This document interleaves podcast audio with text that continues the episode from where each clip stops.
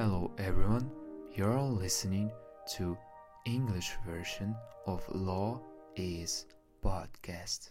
Due to the latest restrictions and the departure of several platforms from Russia, our podcast will now also be released in English. According to statistics of Anchor, 8% of our listeners are from America, 9% are from Europe.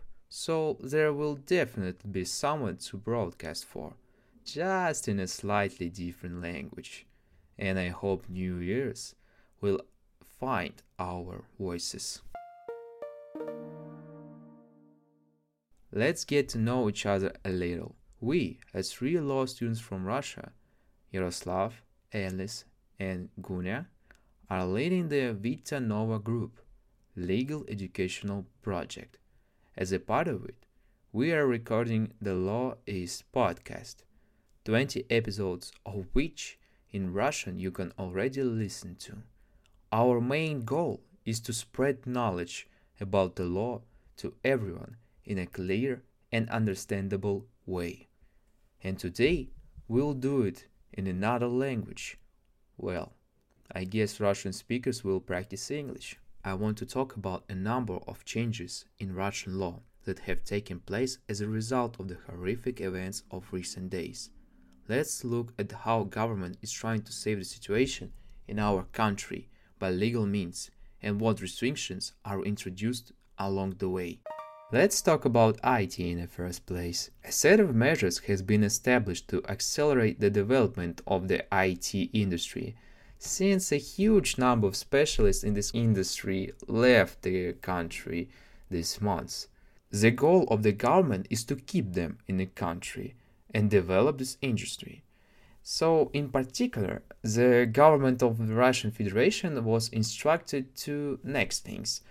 Establish a zero rate for income tax for accredited IT companies by December 31 of 2024. Provide individual IT companies with tax breaks and preferences.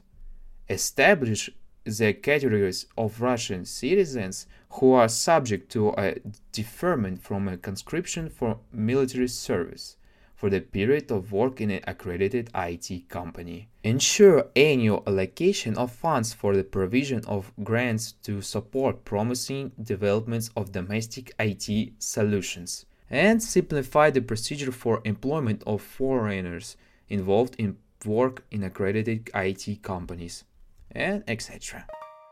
Next topic is youth employment. Finally, employers will be able to receive a subsidy for the employment of citizens under the age of 30.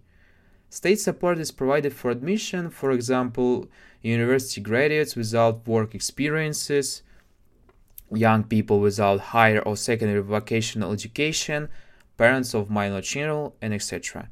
Well, something for the youth after years of waiting. The problem with youth unemployment was always really detrimental, so we'll let you know how it will change. Next thing. Government allowed parallel imports.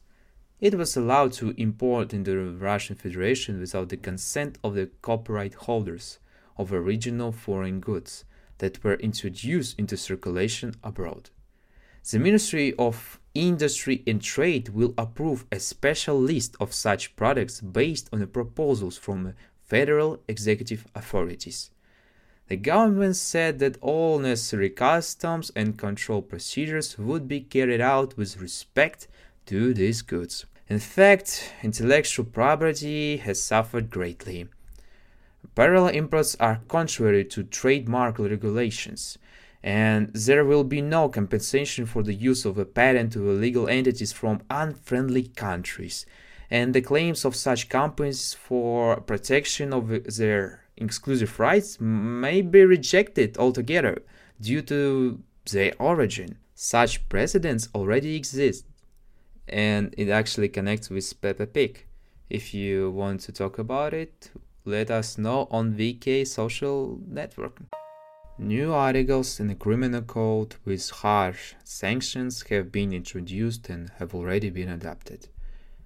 So-called knowingly false facts about the use of the armed forces of the Russian Federation will now be punishable by fines from 700,000 to 1.5 million rubles, or you can get up to 3 years in prison. If fakes are created by officials or an organized group, or there is a motive of hatred and enmity, this threatens with fines from 3 to 5 million rubles.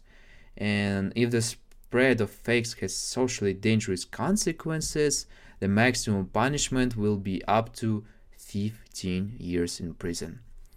Those who call for, quote, obstructing the use of Russian troops to protect the interests of Russia, maintain peace and security, end of the quote, or for discrediting such use, will be prosecuted if the violator has already been punished administratively for this during the previous year. So yeah, these laws have an administrative prejudice. Calls for sanctions against Russia, if the violator already has an administrative case for this, will be punished with a fine of up to 500,000 rubles or imprisonment up to 3 years.